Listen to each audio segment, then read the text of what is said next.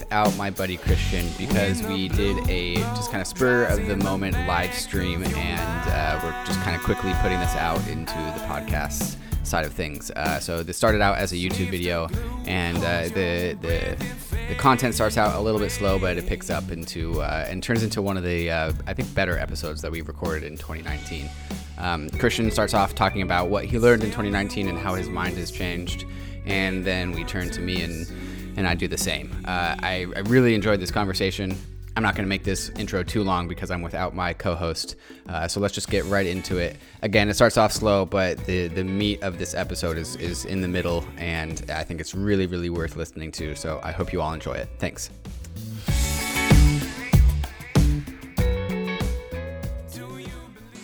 Okay, so what do we want to talk about? What do we want to talk about? Uh, crypto Twitter's extra snippy lately. We're getting Udi on on POV in uh, a couple weeks. You mean Udi? Yeah, Udi. What I I'm say? excited about that. Uh, oh yeah, you just said it quickly, so I said Udi? I thought you said Udi on, I said Udi. Should I say Udi? and I think it's Udi. Udi. Yeah, Soft to you. So who is who is he?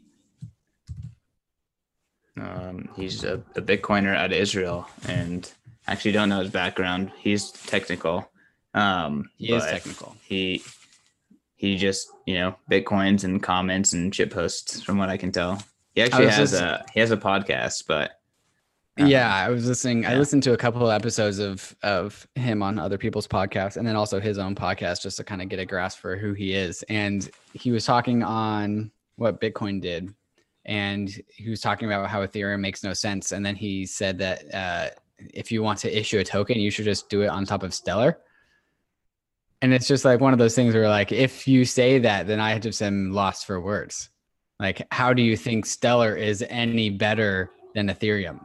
Like, if if you hate Ethereum for all the reasons that Bitcoin maximalists hate Ethereum, like, why is Stellar at all acceptable?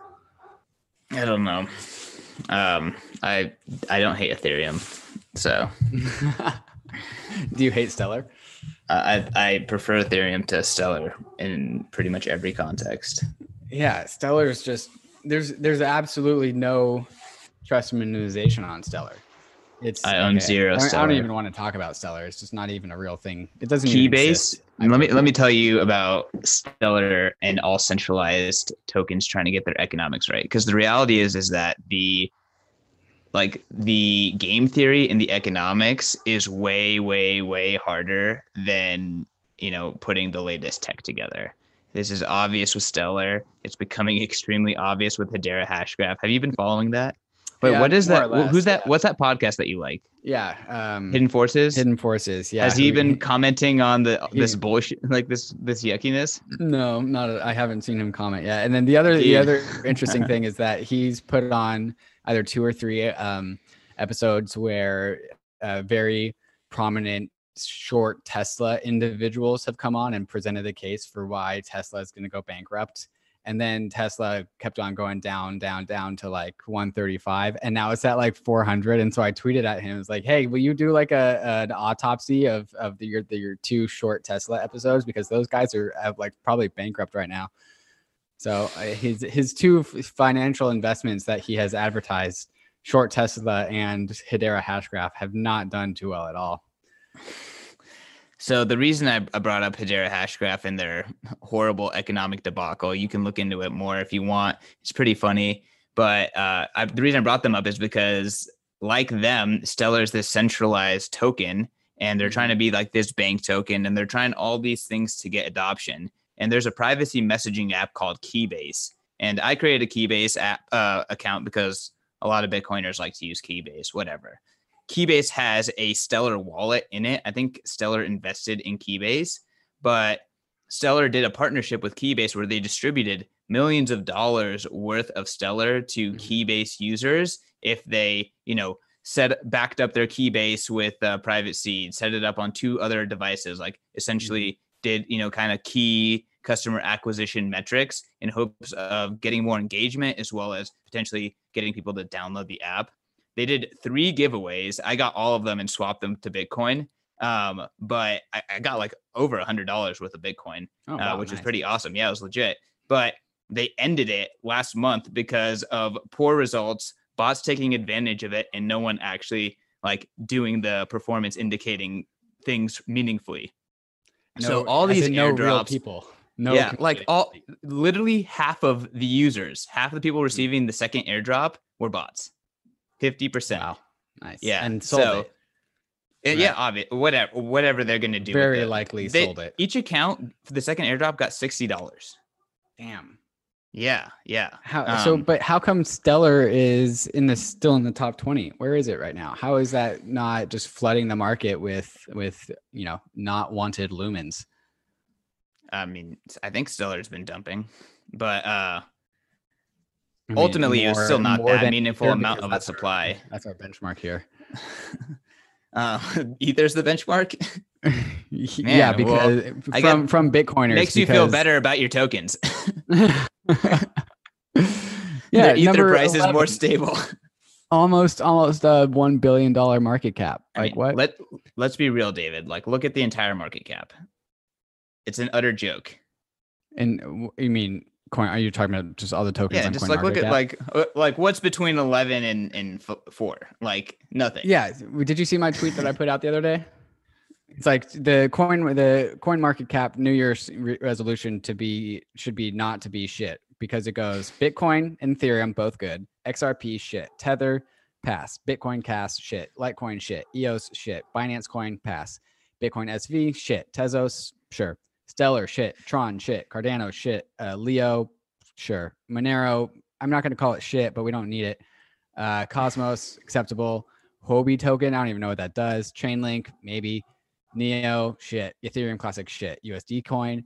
Uh, hedge trade, I didn't even heard of this one. Hedge trade, IOTA, which just went has been down. Like the whole network's been down and no one noticed. So shit. Then comes Maker, Crypto.com coin. Like we're on we're on 25 here. Cryp- Crypto.com coin. I don't even know what that does. There's a bunch of exchange tokens in there. Like, I guess the fact that there are tokens attached to businesses with revenue makes Yeah. them in the top 25. But just goes to show, you know, the the real activity is really happening on very very few ecosystems. yeah like even even amongst erc 20s there are there are like four good erc 20s and then there are like six good erc 20s that basket up those four good erc 20s and then and then that's like the all of the erc 20s on the token on on ethereum that are like trustless like i'll say so, real uh, tokens are, are good good assets but like you know they're not they're not the crypto economic future that we're looking for should should we deliver our ads or are we gonna do that later? Uh, yeah, let's deliver our ads. Sneaky, sneaky ad attack time. Yeah. Okay. So what are we gonna do this podcast about? I- Uh, I want to do end- end of the year review. End of the year review. Just kind of talking about what's going on on crypto Twitter. Um, uh, what all? What, other do we, news do we really there? want to talk about crypto Twitter? I want to like, can we talk about what we want, what we're excited for next year? Sure. I I would Sure. love to talk about how my I've changed my mind this year. Like, Yeah. Okay. Let's do that. have- oh yeah, we did talk about that. Let's let's Yeah. start with that, and we'll go from there. Okay. Well, let's start off with the ads. Okay. All right, live viewers, everyone tuning in to POV Crypto number or Fight Night number twelve episode. Oh, like what? One hundred seven. Yeah, some something like that. Yeah. mhm. Yeah, man, can't believe we've been doing this for so long, but it's fun. Mhm. Yeah. Well, Good hobby. We have a good show for you. Uh, as you can tell, we're doing a little bit of an end of the year review, and we pretty much just came up with uh, the show's content live for you on Twitter and on YouTube. So, um, you guys, it doesn't take that much to do a podcast. Don't compete with us, but you know it's not that hard. Let's get into the, wrecked. yeah let, let's get in let's get into uh let's get into our sponsors first one etoro longtime sponsor they're committed to supporting us through the end of q1 and we are very thankful for their support of our show as well as a ton of other fantastic content creators in the space etoro has been creating and building tools that bring financial inclusiveness and opportunity to different parts of the world. They started off by bringing US equities to Europe, Israel, other parts of the world. And then they were one of the first legit big time financial companies to see the opportunity in Bitcoin, Ethereum, crypto in general. In 2013, they made a crypto trading platform for you know the greater world, not necessarily the US. And in 2019, they brought their trading platform to the US. This platform is different than some of the other characters. Um, is more focused around social trading, having a cool you know social media like architecture around the trading as well as a lot of cool tools that let you invest in crypto and bitcoin the way that you want you can have a simple dollar cost averaging strategy by following a trader that's doing that you can have a complex multi-coin strategy by just one click of the mouse and following a trader using their copy trader features this is something that no other exchange has in the us um, or you can just you know buy Bitcoin the way you want and withdraw it and put it in your hardware wallet. They really let you do whatever you want. It's a really fantastic platform. Check it out at b.tc backslash eToro POV, b.tc backslash eToro POV. Really, really glad to have eToro.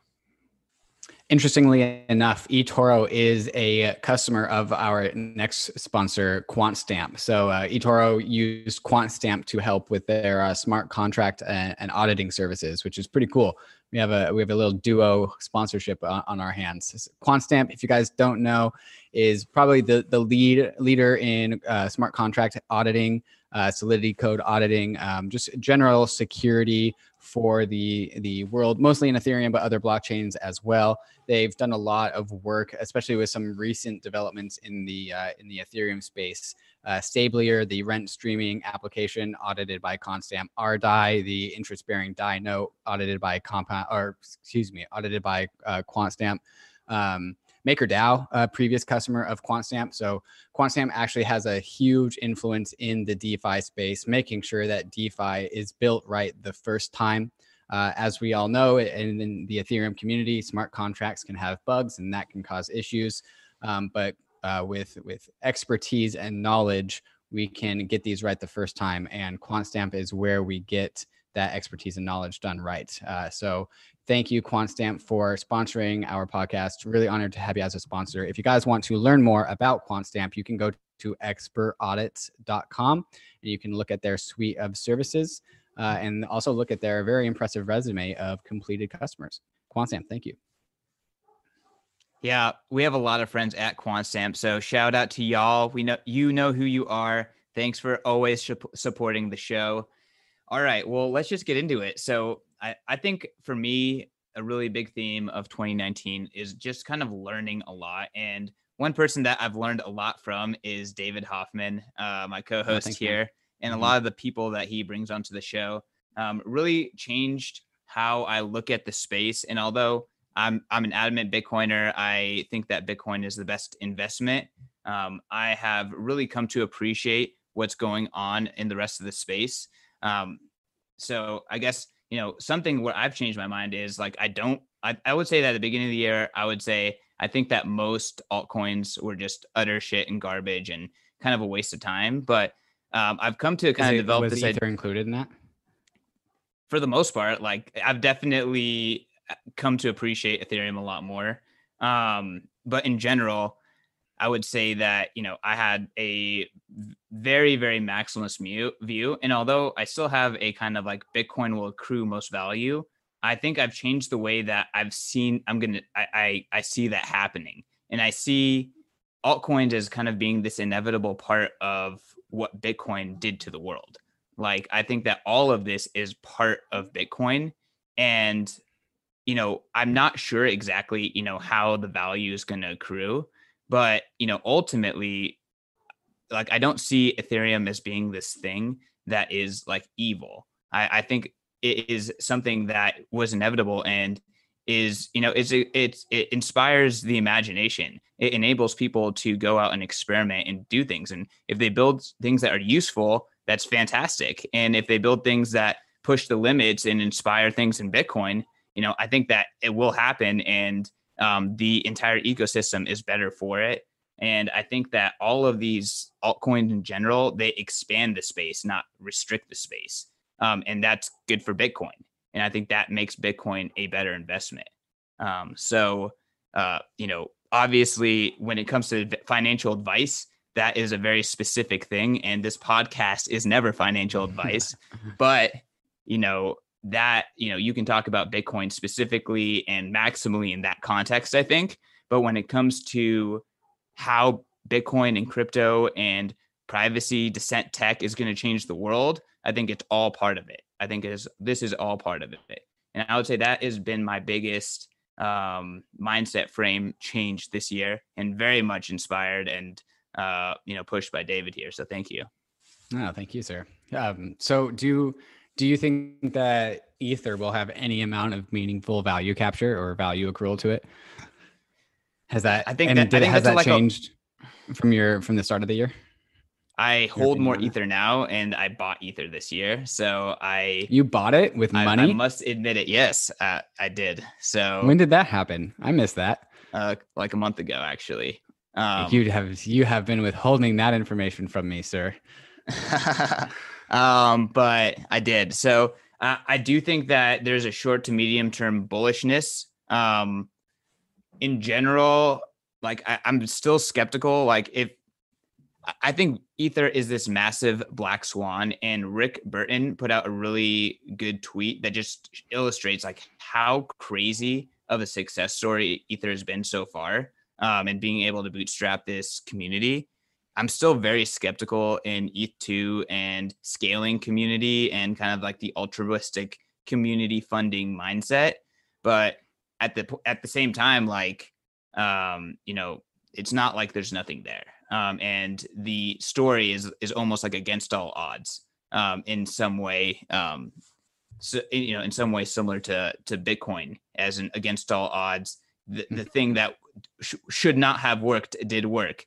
Um, so you know, we'll see. We'll see. Uh, I have a little bit of skin in the game. I guess, of course, it's proportionally um, managed based on risk but you know uh i'm definitely not i definitely don't hold ether i, I definitely do not hold no ether double negative there but there you go so you remember my either my article or the video from from me at tel aviv uh, doing the whole ether is a new model for money talk you remember the the general bare bones of that talk yep i think so yeah, the thesis is like DeFi app. In order for DeFi applications to be DeFi or for trustless applications to be trustless, we need collateral because there's no such thing as under collateralized trustless applications. If you want to be trustless, you have to be collateralized. And in the DeFi world, uh, we only have Ether as our asset because that's the only native asset to Ethereum is Ether, and therefore Ether is the collateral for DeFi. And if DeFi grows,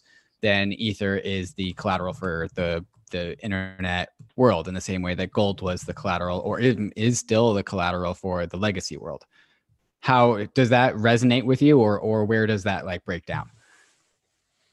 Um okay, I think that Ether has a, a ton of speculative value right now. And I think that any of these altcoins that we listed off before starting recording, um, mm-hmm those also have a ton of speculative value, and so does Bitcoin.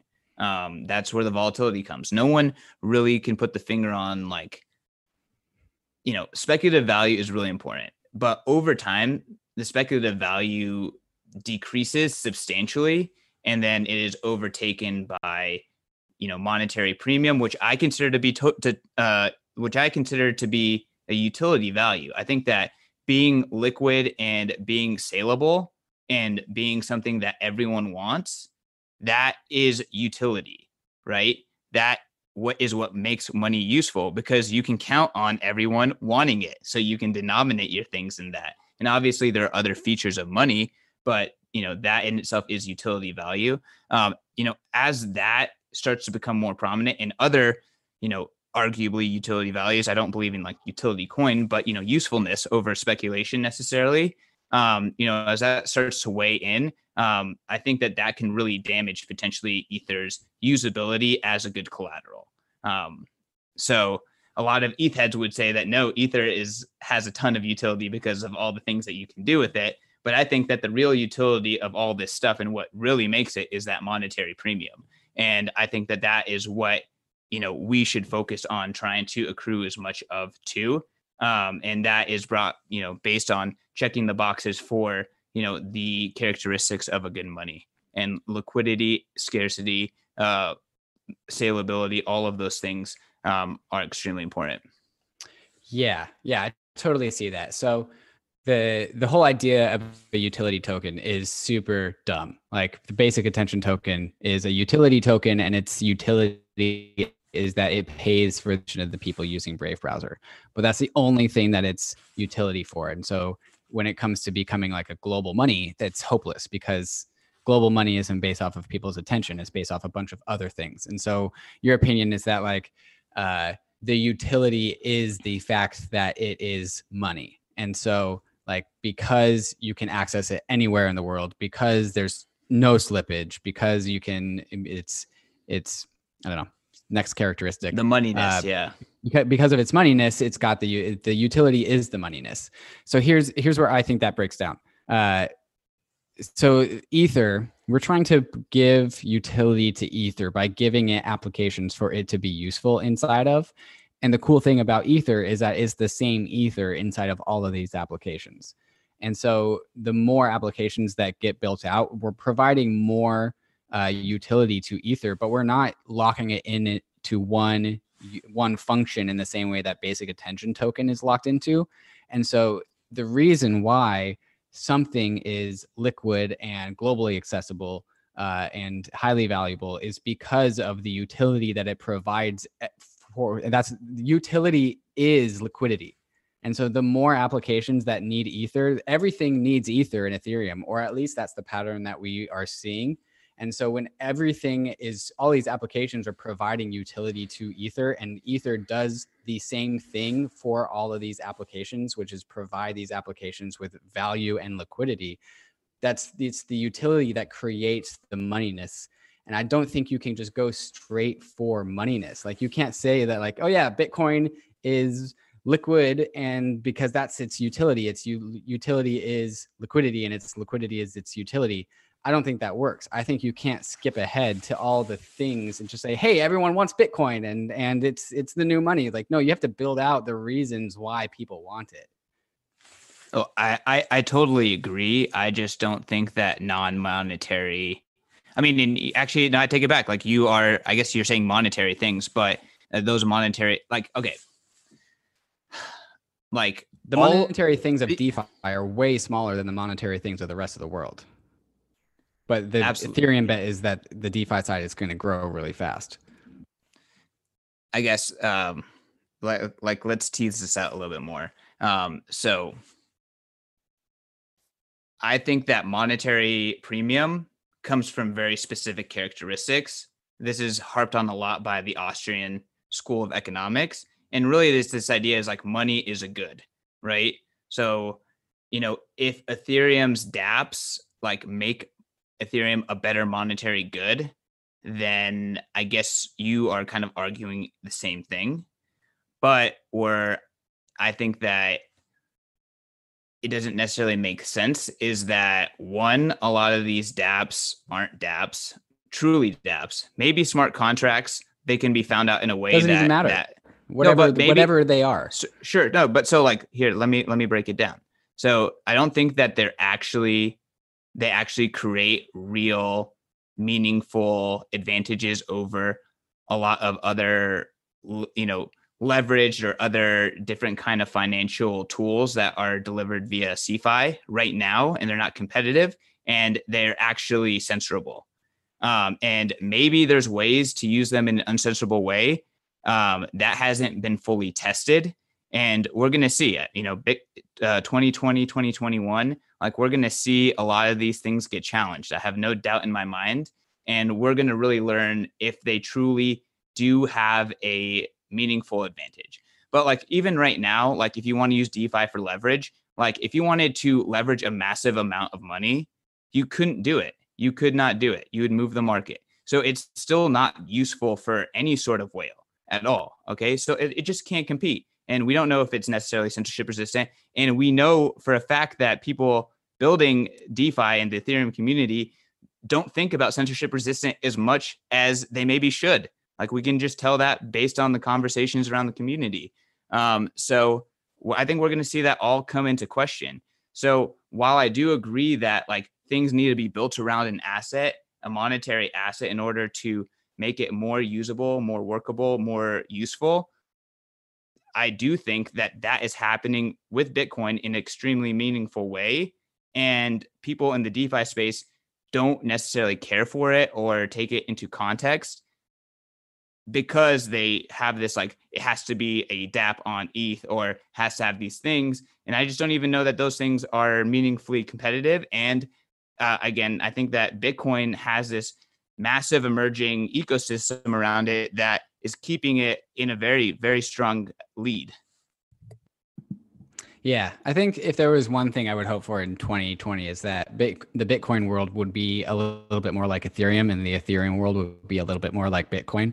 Like the strengths of each community or or each chain are very non-overlapping, and so like Bitcoin is got the the the Genesis story. It doesn't have problems with bloat. It's not carrying over to a new chain. Uh, it's got it's got the hard cap meme. Uh, it's got you know just more more usage generally. Uh, but then but then Ethereum has you know the the concept of DeFi and specifically composability. Uh, and so you know some some Bitcoiners Bitcoiners will say, well, eventually DeFi will come to to Bitcoin. And even if it does come, I don't even know how that would happen. But even if it does, I don't also see how composability would also come. So like composability is is the Ethereum moat, uh, and that's the thing that like no other smart contracting platform. I mean, maybe they they have some they they can have it, but they're not going to because everything is coming to Ethereum. Um, and so like there's there's all of these great important lessons that Bitcoiners are talking about that are falling on deaf ears in the Ethereum world, and vice versa. Uh, and I think I really think that like if it would be really nice if we could just meld these two communities together, but we can't because in the same way we can't meld these blockchains together, so it's just mutually incompatible. But I, I so I, I would hope each community learns from the, each other. So actually, I, I slightly I agree with you and I disagree with you. I agree with what you want. Um, I disagree that it's not happening. I think that is it's not falling on deaf ears. I already see movement on both sides we see movement on the monetary front for Ethereum, and we also see movement on trying to get BTC into Ethereum. One of the things that I've been harping on recently is that altcoin communities are Bitcoin communities. They're different Bitcoin communities, and Bitcoiners in Ethereum want to get Bitcoin onto Ethereum, right? Mm-hmm. They are also trying to further. I mean, and this is why I think Bitcoin is the fucking honey badger like it's this most liquid good, and a lot of Ethereum holders are also massive Bitcoin holders. Um, so the incentives are very aligned for Ethereum mm-hmm. to help Bitcoin. And mm-hmm. so, okay, so guess this is how Bitcoin gets DeFi. Bitcoin yeah. gets trustlessly added to Ethereum. Yeah. Like right. that, like that's just one way. I mean, Bitcoin's still going to have liquid and it's still going to mm-hmm. have uh, Lightning and it's still going to have RSK, but it also has Ethereum.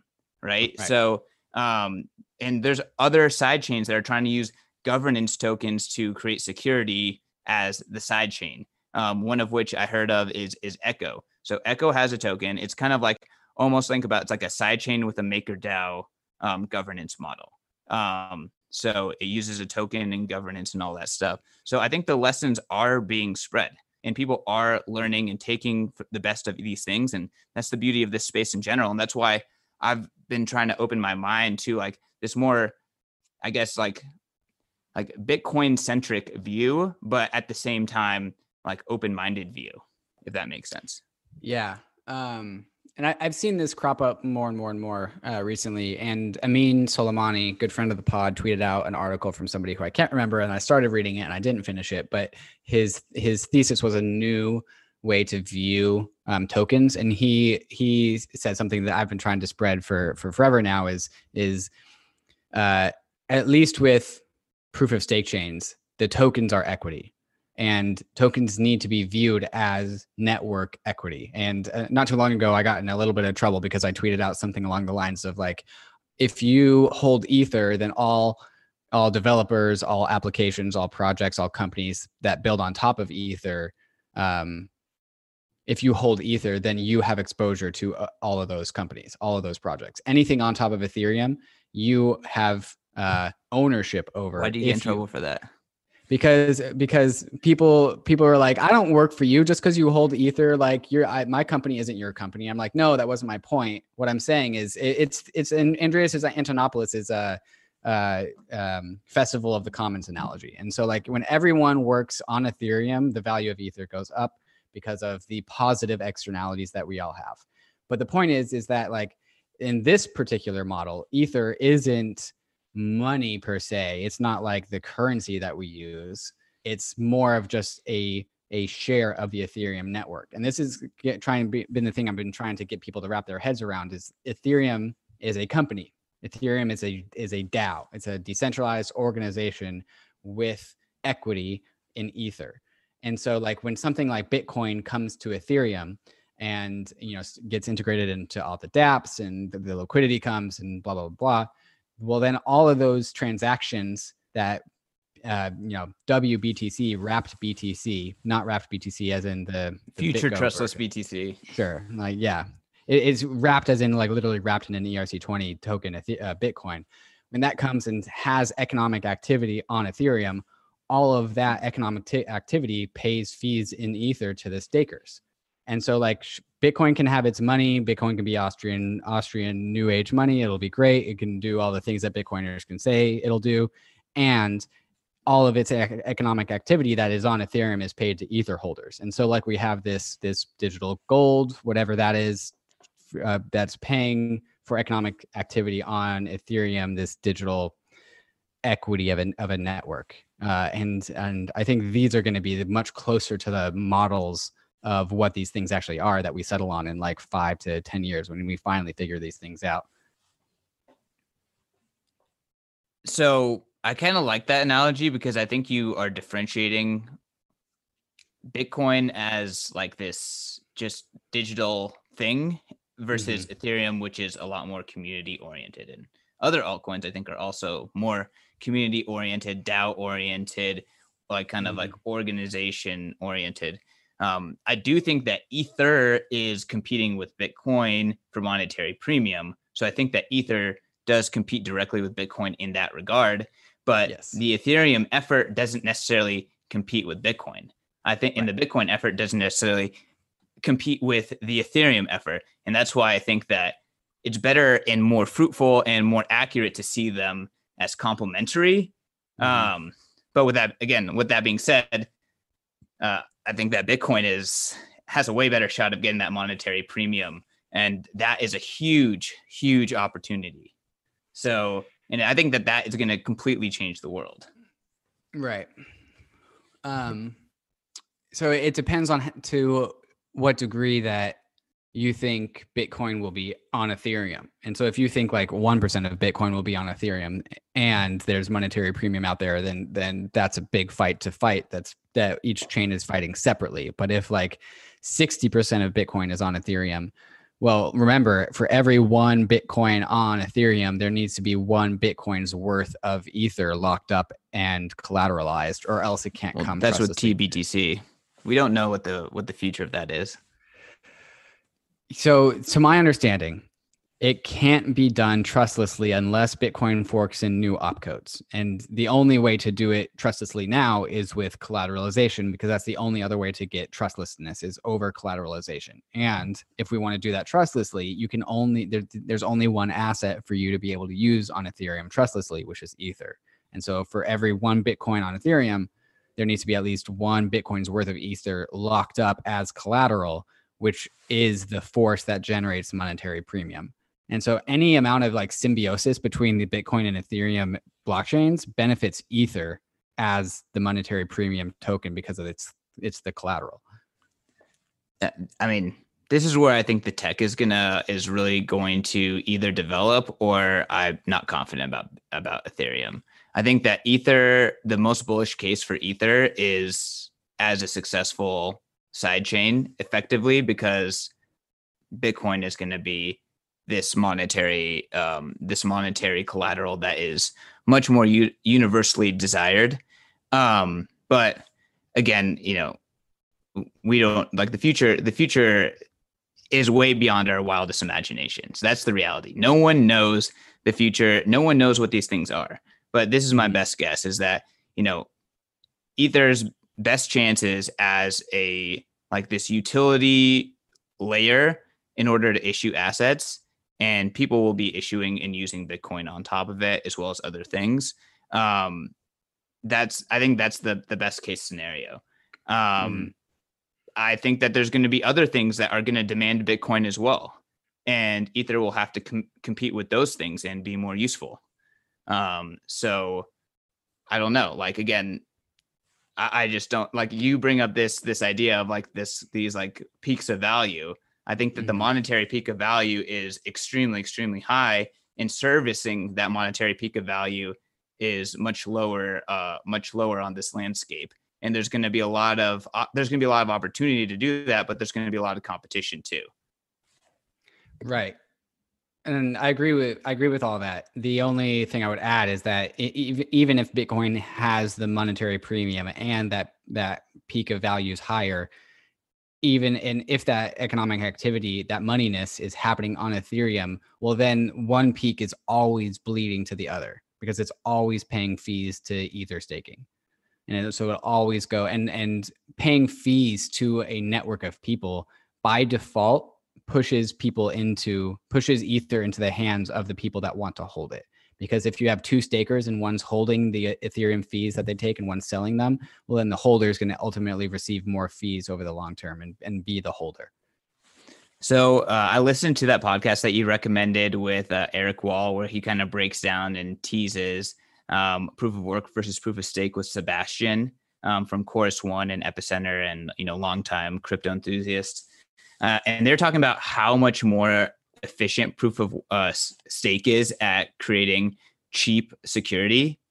Um, and the way that like like essentially with proof of work the way that you get cheap and really efficient electricity is by finding untapped electricity. And the equivalent of that in proof of stake is people that are very long the asset. So people that are very very long ether are cheaper. You can pay less to them to get their stake than people that are less long um, so I think that that that competition, um, like you know, I think that you know, potentially proof of stake could be this very good security methodology, and it could be a very efficient way to um, to secure Ether or Ethereum or any other future kind of like proof of stake side chain type thing um, in a very cheap manner.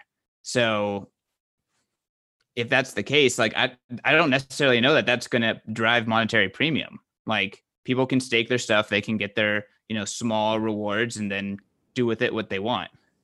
It's it's yeah, almost it like a not, staking asset. Yeah, it might not. Maybe monetary premium is not the right descriptor, but some sort of premium, and it's a, a premium. And if it's in the your version of the world where Bitcoin has the monetary premium, and then it's also happening on on top of Ethereum, then it's a premium generated by the fees of the monetary premium asset. And so, like, again, like it, it's, it's we are so far into the future where it, it, it's like ridiculous to even like hypothesize to sure. what degree each one will be valuable. But like, I think what we can settle on is that every other blockchain is total shit. And if you're paying attention to just Bitcoin and Ethereum, that's enough. I mean, I don't know. I think there there could be other worthwhile uh, complementary technologies coming up. Uh, so I definitely don't think that um, I, I, don't think as maximally as you do. But yeah, I mean, w- again, I think these are experiments, um, and people. It's easier to experiment on a new chain than it is and build a new community than it is to necessarily break into an existing thing that's happening. Um, so we'll see, we'll see. But Honey mm-hmm. Badger don't care. But yeah. I wanted to switch it to you. Now, what's what's your lesson? We kind of harped on me for like 25 minutes here. Yeah. Um the the funny thing is and and you got this right before I started to notice it, but you always said like I'm the biggest Bitcoin maximalist in Ethereum. Uh, and there have just been so many instances, especially in the in the last month where I'm uh, I have been arguing with other Ethereum people on Twitter or or just you know just talking about stuff and then I write out a, a tweet and I and I look at it and like, "Oh, this is what a Bitcoin maximalist would say." But I'm but it's about ether. And so like I'm I'm I think I'm the Bitcoin. I, I have the Bitcoin maximalist template, but I've just swapped it out for for Ether. So I, I constantly shit on Bancor because liquidity begets liquidity, and it's better to have uh, one big Uniswap than two little ones. And that's the exact Bitcoin thesis. Which why do we need a bajillion altcoins? We just need one Bitcoin. And so, like all of these same tropes that Bitcoiners say, which are generally for the most part right, uh, I have repurposed and and am using all of that same thought for how and why Ethereum applications should be built the way that they are. Um, and so the I, I think it's it's pretty telling when I when I read um, the Bitcoin standard and most Ethereum people are like, why would you read that? And I'm like, well, have you guys read it? And they're like, no. I'm like, well, you guys should read it because it's a really good book. Like you don't you don't have to like get on board with like fiat art, but like understanding some things about people uh, and and the whole lesson about personal economics, like individual economics, is not something that we are taught in economic schools. And I don't think I don't think anyone the world isn't receiving that information except from Bitcoiners. And so like we have to tip our hat to to Bitcoiners for you know pushing forth stuff like this. If you could change the Ethereum community's mind on one thing, what would it be? Um Hmm.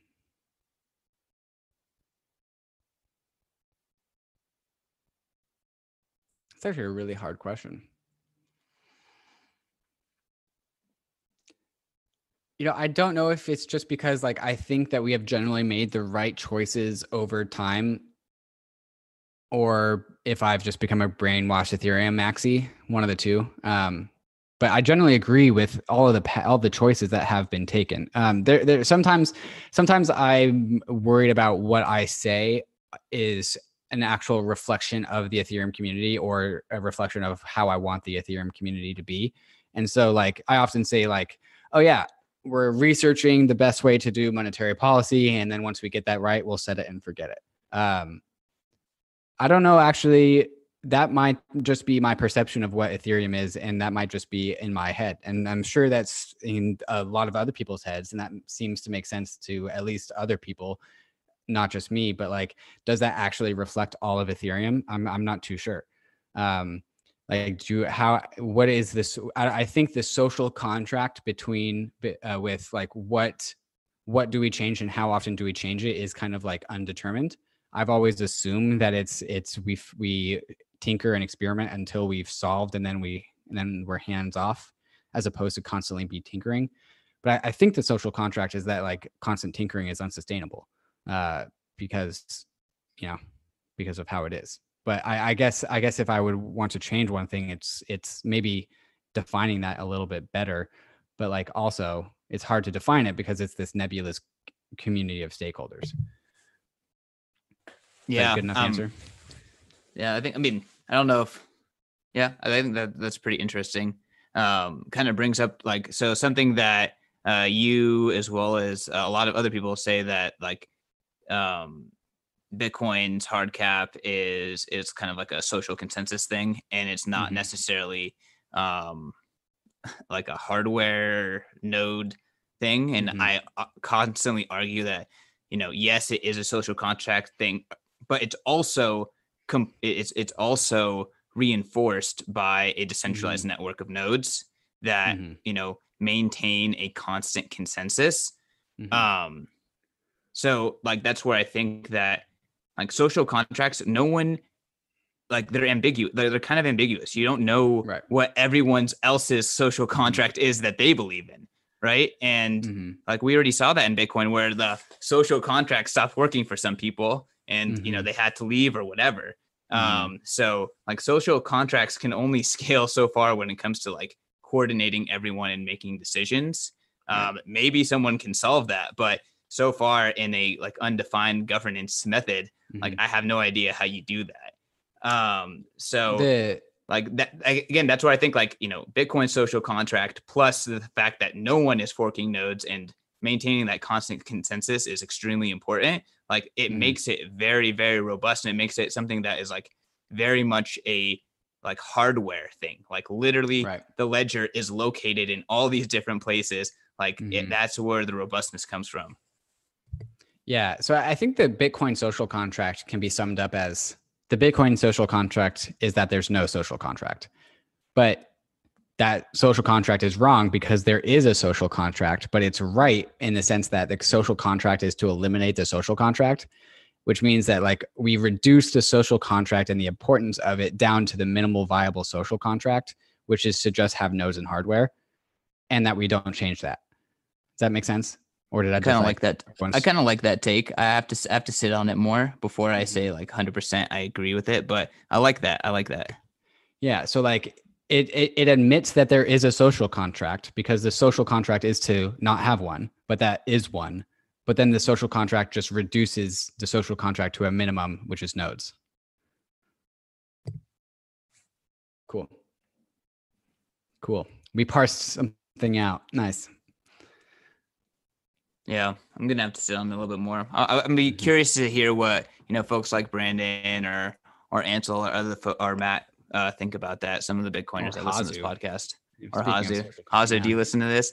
I want to get Hasu on part two. I feel like I want to get his how his mindset has changed over the course of uh, Mhm. these last few months. I, honestly, like Hasu, tell me if I'm wrong, but I feel like at least you've been more public about your uh, your mindset change after your POV crypto appearance, where you kind of talked about um, you know how stable coins and and these uh, tokens on Ethereum as an issuing platform made you more bullish on ETH.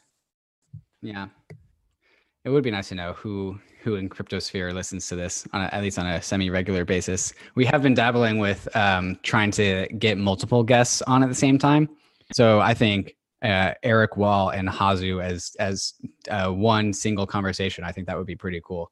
Um, so if you guys are listening to this, we want to bring you guys on. Um, cool. What else should we talk about? Um, I think one thing that has been kind of circling around in crypto Twitter lately is the idea of of dissident tech. Um, I don't really have a specific topic I want to talk about other than how I think dissident tech is cool, and it's kind of this nebulous thing that I don't really know how how to define. But uh, I, I enjoy the concept, and I'm looking forward to reading uh, the Sovereign Individual when it comes out on Audible in like two weeks. Listening to it. Yeah, whatever, same fucking. They're they're different. No, they're different things. it's okay to listen to something. I'm I pretty much only listen, but Uh, it's listening. Mm-hmm. Those of you listening, opinions on no, they're they're reading POV crypto. Do you have an opinion on a dissident tech or thoughts to share? Conversation starter. Yeah, it I I think this entire space, including dissident tech, is the counterforce to the way that the internet has been leaning so far. I think Mhm. that that counterforce has been kind of building up slowly in the background with the cypherpunks and Tor and all this stuff. Um, but with Bitcoin, like that is the key and and the innovations that Bitcoin brought in terms of monetary competition for all you altcoiners out there, you too, with Bitcoin and all of that, that is the real switch. That's where like this dissident tech ecosystem can now Mhm. start competing without depending on the other ecosystem. And I think that this dissident tech freedom architecture will be more competitive because it is strictly capitalist. It is strictly open source, war of ideas, war of services, straight utility, straight functionality, um, no bullshit. Like it's just so much more efficient than the existing infrastructure that ena- Mhm. enables commerce and it's so much less biased and it it really doesn't differentiate between you know are you a woman are you chinese are you american like are you sanctioned are you a dictator are you a you know are you a nonprofit? It does not matter. It you know it just services you. And i think it's just going to be so much more competitive um, that you know dissident tech is just going to crush the other services just strictly from utility. And you know maybe the the legacy system is going to compete. Maybe it won't. I don't think long term it can it just it might as well just merge over. Yeah. So when it comes to how dissident tech will benefit the world or benefit the individual and change the world, um, I was talking to my politically minded brother-in-law not too long ago, and I said like, I think the next phase of holiday things Yeah. Well, I, see- I see him all the time. He lives up the street. Um, uh, I think that I said I think the next phase of uh, you know the human cycle is that we're kind of going to step away from uh, the power of uh, countries and like governments are just going to generally have less power because of the things like dissident tech. Um, and then he voiced a concern like, well, if that's true, like who is going to check the corporations? And so like one thing I'm concerned about is like dissident tech. I think equally benefits both corporations and individuals. And we're seeing this with like why Facebook wants to start Libra. Well, like Libra is kind of its own like dissident tech for corporations from the government. But I think the uh, dissident tech like Bitcoin and Ethereum benefits corporations and people equally. But corporations already have like such a huge lead over individuals that I'm kind of worried that like dissident tech actually just kind of turns corporations into the new government and kind of leaves people out to dry. Um, this is not my area of expertise and so like take that with a grain of salt i don't pay attention to this nearly as i do ethereum but like it's just kind of a concern i have so the evil this is and then this is kind of like my libertarian coming out but the evil that your politically minded uh, brother-in-law is worried about that he's instilling in this idea of corporations and capitalism is actually caused by corporations taking advantage of the asymmetric opportunity that governments enable. So, what do I mean by that? Because that's a lot of big words. Essentially, governments enable corporations to entrench themselves, to get tax benefits, to put themselves in positions where they need to be less competitive to maintain their moat. And of course, corporations will take advantage of that opportunity. So, where he thinks that government's help is keeping these corporations in check, in reality, is the government that's helping enables them to be evil enables them to be evil.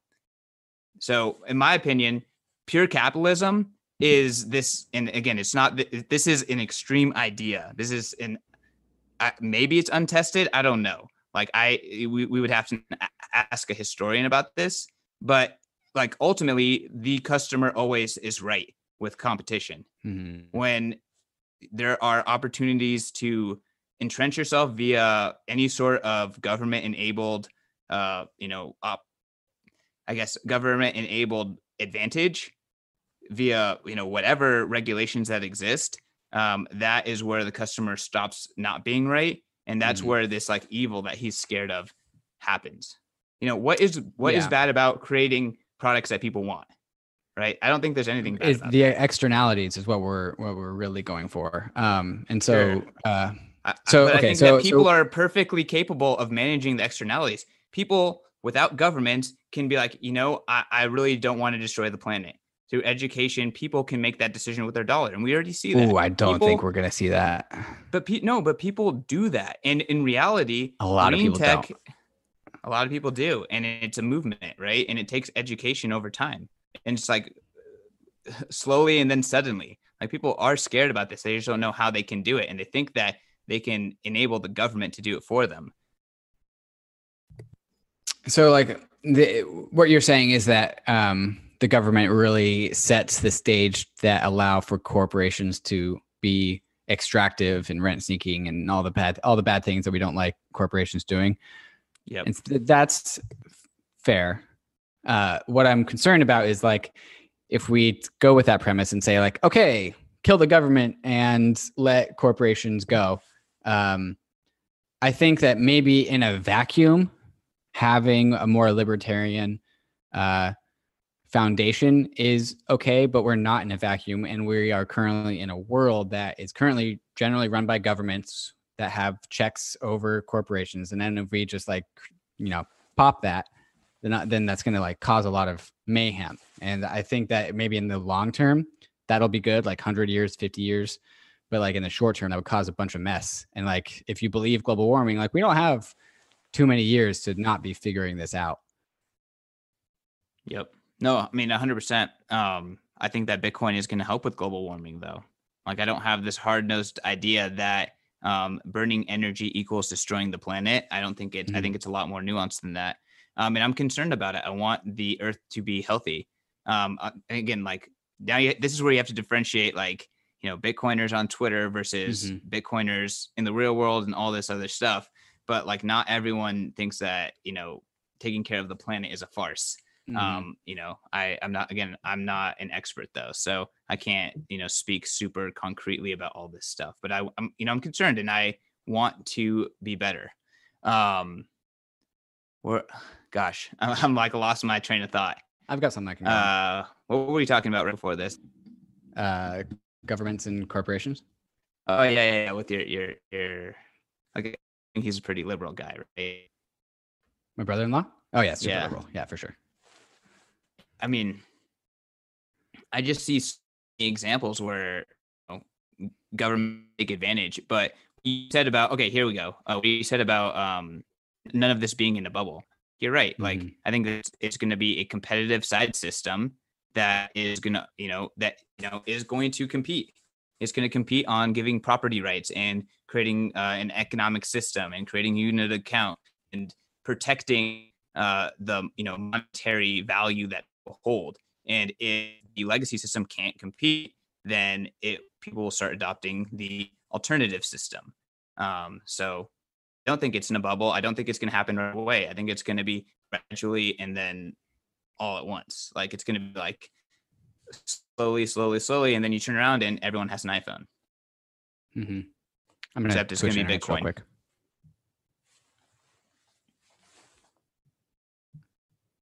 Okay, I'm back. Um, Like, what what do you think about this transition? Whether it's Bitcoin, whether it's it's uh, The cryp- the crypto DeFi, transition? Bitcoin, yeah. Yeah, so I was listening to the On the Brink podcast right before we hopped on here, and and the latest guest, who can't remember the name, uh, just just kind of talked about the general idea that like it's nothing's going to happen all at once. It's not going to just like explode onto the scene, but like uh, companies are going to see like more and more as like, oh, blockchain is working for you know this sector. Oh, now now it's working for payments. Oh, blockchain turns out it's working for for this reason. And so like at some point, people will at some point companies will be like, oh, the blockchain does work, and it's been working in these sectors for like three to five years now. And so like now we can start to experiment. And then at some point, the, the claim is that there was not really one tipping point, but at some point, companies just begin to trust the tech of blockchain and whatever the capacity that is. And then um, once that confidence comes in, that's the that's the tipping point. Like I do believe that it's first it's nothing and then it's everything, but like I, I think it's just going to be a a, a rush rather than an explosion. Yeah, I mean, I- personally think we're seeing the rush right now. Like I, I always harp that we are living in hyper Bitcoinization, and you Mhm. can expand or retract the definition of what that means to yourself. Mhm. But in my mind, it's this idea of monetary competition is real, digital assets are real. You can Mhm. have digitally scarce resources that are going to protect and maintain people's value much better than fiat currencies that enable the issuer to print and have seigniorage. Like all of this stuff is real now, and people are taking advantage of it and adopting it slowly. hmm One thing, here's something that I think we can close out on uh, that's tied to this is is um, the way that um, I've seen you tweet about this concept and other Bitcoiners as well, and, and we can use the frame of of um, hyper Bitcoinization to talk about this. But for me, it's because I want to buy more Ether. But like, I constantly am living a more minimal lifestyle, and so like I have I've I've got a gaming uh, computer, but it doesn't have a GPU in it, and a GPU, a good one, costs like three hundred dollars, which is like two point three Ether. That's that's a decent amount of Ether. Like that's one sixteenth of a whole node. And so like I haven't bought a GPU because I would rather buy Ether with it. And so like this whole idea of like minimalism has like bled into my all of my life. And so like I'm big on the carnivore diet. I'm big on on keto and fasting. And if I'm doing good with the carnivore diet and keto and fasting, then I eat less food. And so like the dollars per day that I'm uh, spending on food goes down, and I'm fasting and do, eating good food because if you want to eat less food, you better make sure it's nutritious. And so I'm fasting more. I'm eating less. Like that's good for the environment. It's good for my budget. I can buy more ether. Uh, like cold showers. Take a cold shower. Don't pay for the heating. Like good for your health. Like all these good things. But at the some point, like I, I think I'm just turning into like a fucking hunter gatherer. And like i'm just like opting out of just like life and be like okay like you guys go to you know the bar and drink $50 worth of drinks. I'm not going to do that because like if i do that i'm going to like turn into a ravenous boar who hasn't eaten any carbs in like three weeks. But then it's, it's like weird because like, like i'm opting out of so many things that like the rest of society is opting into so i can buy more ether. And like it's like personal struggle i have of mine. It's like how do i balance the fact that I'm this super weird human who like takes cold showers so he can buy more ether, but also be healthy. And like, how do I balance that with like the all the other 27 year old kids these days? Like, I feel very out of alignment. You can start by buying some Bitcoin too. Don't forget about Bitcoin. Yeah, yeah, whatever. Bitcoin, sure. but yeah, I mean, I like you are way more extreme than me in like pretty much every facet. So I would say that I'm a minimalist, but I also like to indulge. Like I'm I'm much more of like uh, you know, make it easy so that way you can do it and then, you know, don't hurt yourself. That's kind of like how I live my life. Um, but generally speaking, you know, I do think that your money influences how you act. Mm-hmm. This is why when people defend USD as a long-term solution, especially people in the Ethereum community who defend defend DAI as a long-term solution, and this idea of a stable coin as a long-term solution, like they're gonna get fucked because it cannot compete with a money that enables you to save more effectively and hold your value more effectively. And hard money does that, mm-hmm. right? And Bitcoin, and if you think that Ether is a hard money, then it too will just accrue more value to it because it stores value better and mm-hmm. that is going to change how you act because all of a sudden you have a easy simple way to store your value effectively and you're going to do it more. It's going to compete with your other activities. Um, so yesterday i put out two tweets that got a lot of action. The first was bitcoin will enable extreme minimalism and then i kind of built on that idea and said buy own bitcoins rent everything else. As in like store your value. Everything else is going to lose you value mm-hmm. You know or is not going to hold value as well as bitcoin. So you might as well just hold your value in bitcoin and then just rent everything else and drop the externalities of those asset on someone else. Um, so obviously that's a super extreme statement and i'm very far from living that lifestyle. Um, but i'm just trying to stimulate the mind here. And i do think that the money will change how you act. Mm-hmm. the asset will change how you act. Yeah. Some of my friends are like talking about like houses and I- am 27 if you guys didn't catch that a second ago and that just seems like fucking crazy to me like why would you want to buy a house like that seems like just, just the realty guy okay but no the difference is like if you buy a house like my friends are talking about getting a mortgage with realty you don't get a mortgage oh sorry uh, so with with don't realty, yell at our listeners. yeah, with realty, you don't have to buy a mortgage. My friends want to get a mortgage to buy a house at 27.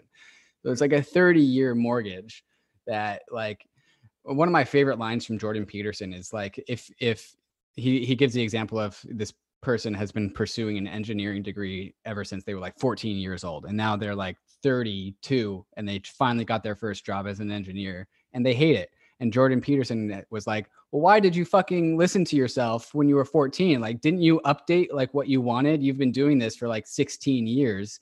Why haven't you updated what you wanted? And so, like, a 30 year mortgage is a huge commitment. Like, I know you can bail out earlier than if you want, but like, still, like, you buying a house, like, it locks you into one specific place, it locks you into probably your job, and it locks you into to paying twenty-two to three thousand dollars a month. Like it just locks you in, just lock, lock, lock.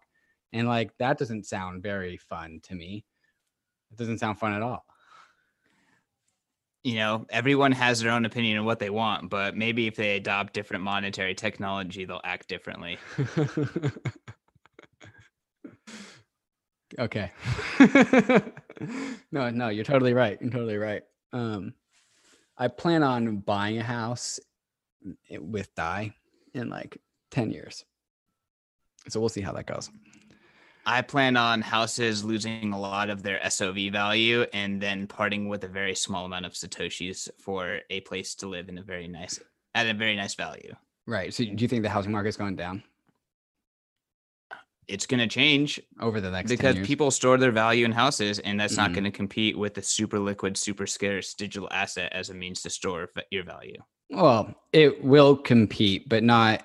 It won't compete in the same way that it's competing with the U.S. dollar because houses are winning versus the U.S. dollar, but they won't be winning and winning as much as they will will with Bitcoin. Houses will, will, be losing be, a lot. Houses will always be a good store of value because they pay you cash.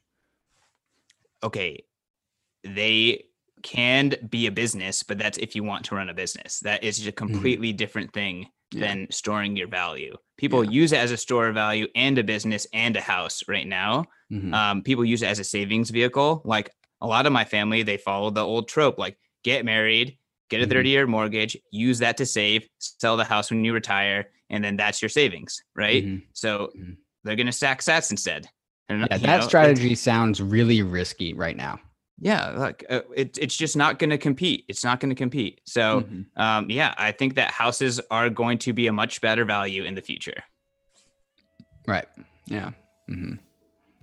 If you buy crypto well in, no i think like here's here's the thing bitcoin or crypto digital hard assets whatever mm-hmm. that have liquidity um, they will benefit everyone no matter what because they mm-hmm. service people better so obviously, early adopters who take on more risk and have more foresight are going to get a lot of the gains, but mm-hmm. everyone is going to benefit from being able to store their value easily and efficiently in something that's extremely saleable.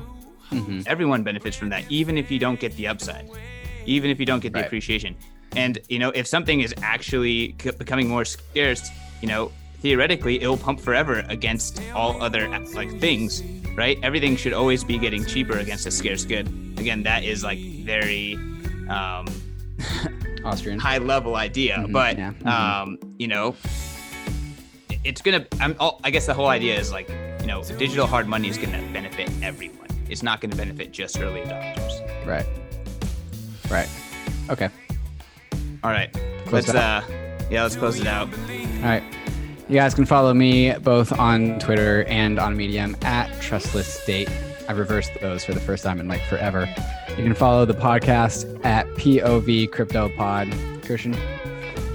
You can follow me on tweet, Twitter at CK underscore snarks. Uh, going to be putting out some new stuff at Bitcoin Magazine next year. So keep an eye out for that. And make sure to check out Bitcoin 2020 conference, code POV for a 20% discount.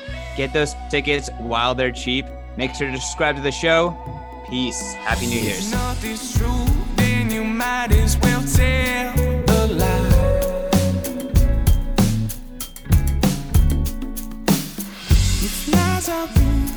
It's are for you to decide. Will you deceive? Will you?